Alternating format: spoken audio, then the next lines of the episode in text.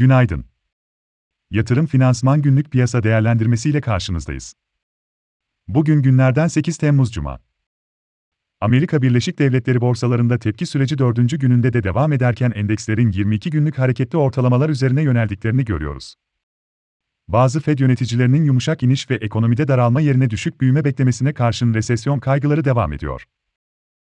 Uzun süredir fiyatlanan riskler ve Amerika Birleşik Devletleri şirketlerinin önemli değerleme çarpanları bazında uygun alım seviyelerine gerilemiş olması tepki alımlarının devamını getirebilir.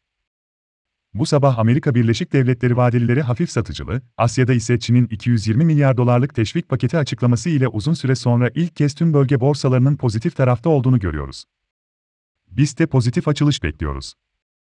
Yarım gün işlem gerçekleşecek olması ve sonrasında 4,5 gün tatil olması nedeniyle işlem marjları ve hacimler sınırlı kalabilir.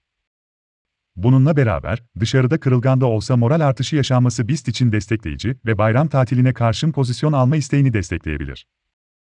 Türkiye 5 yıllık CDS primleri 850 bas puan civarında devam ediyor. BIST 100 endeksinde dirençler 2450 ve 2475, destekler 2400 ve 2360. İçeride Mayıs ayı cari, denge ve Türkiye Cumhuriyeti Merkez Bankası piyasa katılımcıları anketi takip edilecek. Türkiye ekonomisinin Mayıs'ta 6.8 milyar dolar cari açık verdiği tahmin ediliyor. Akşam saatlerinde ise Kredi Derecelendirme Kuruluşu Fitch'in Türkiye'nin kredi notu ile ilgili gözden geçirme sonuçlarını açıklaması bekleniyor.